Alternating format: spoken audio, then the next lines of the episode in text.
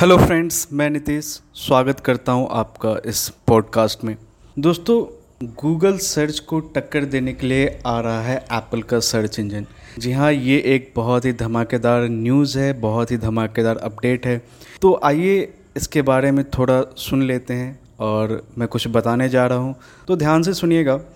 क्या आने वाले समय में गूगल सर्च के विकल्प के तौर पर एप्पल का सर्च इंजन आ सकता है?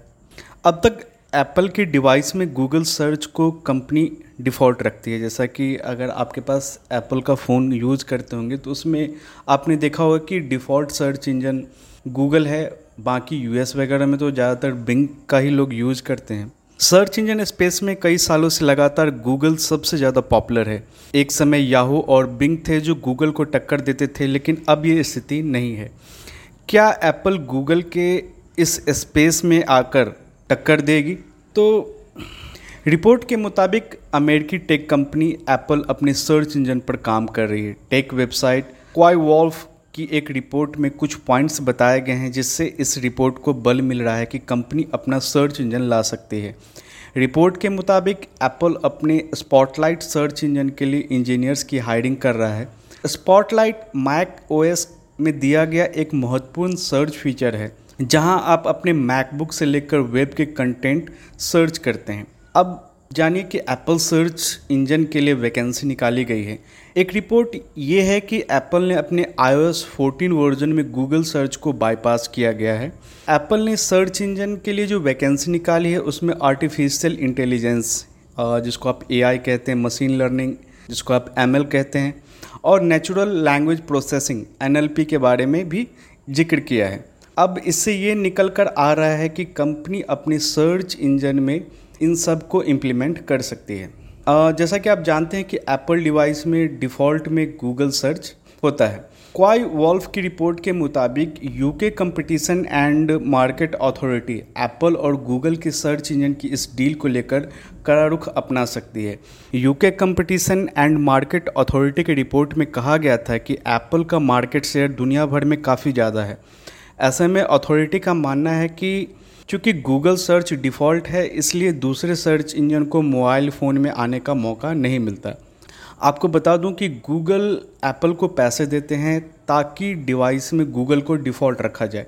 गौरतलब है कि गूगल एप्पल को हर साल आईफोन, आईपैड और मैक ओएस में डिफ़ॉल्ट सर्च इंजन गूगल को रखने के लिए करोड़ों रुपए देती है। रिपोर्ट के मुताबिक ये डील जल्दी ख़त्म हो रही है। ये भी मुमकिन है कि एप्पल गूगल के साथ सर्च इंजन के लिए पार्टनरशिप ख़त्म कर दे। बताया जा रहा है कि एप्पल सर्च में ज़्यादा इन्वेस्टमेंट कर रही है और रिसोर्सेज भी लगा रही है। iOS और iPad OS 14 में गूगल सर्च को बाईपास किया जा रहा है, यानी आप डिफ़ॉल्ट सर्च बॉक्स में लिख कर एंटर करेंगे तो क्वेरी गूगल सर्च के जाने के बजाय दूसरी साइट में ओपन होती है।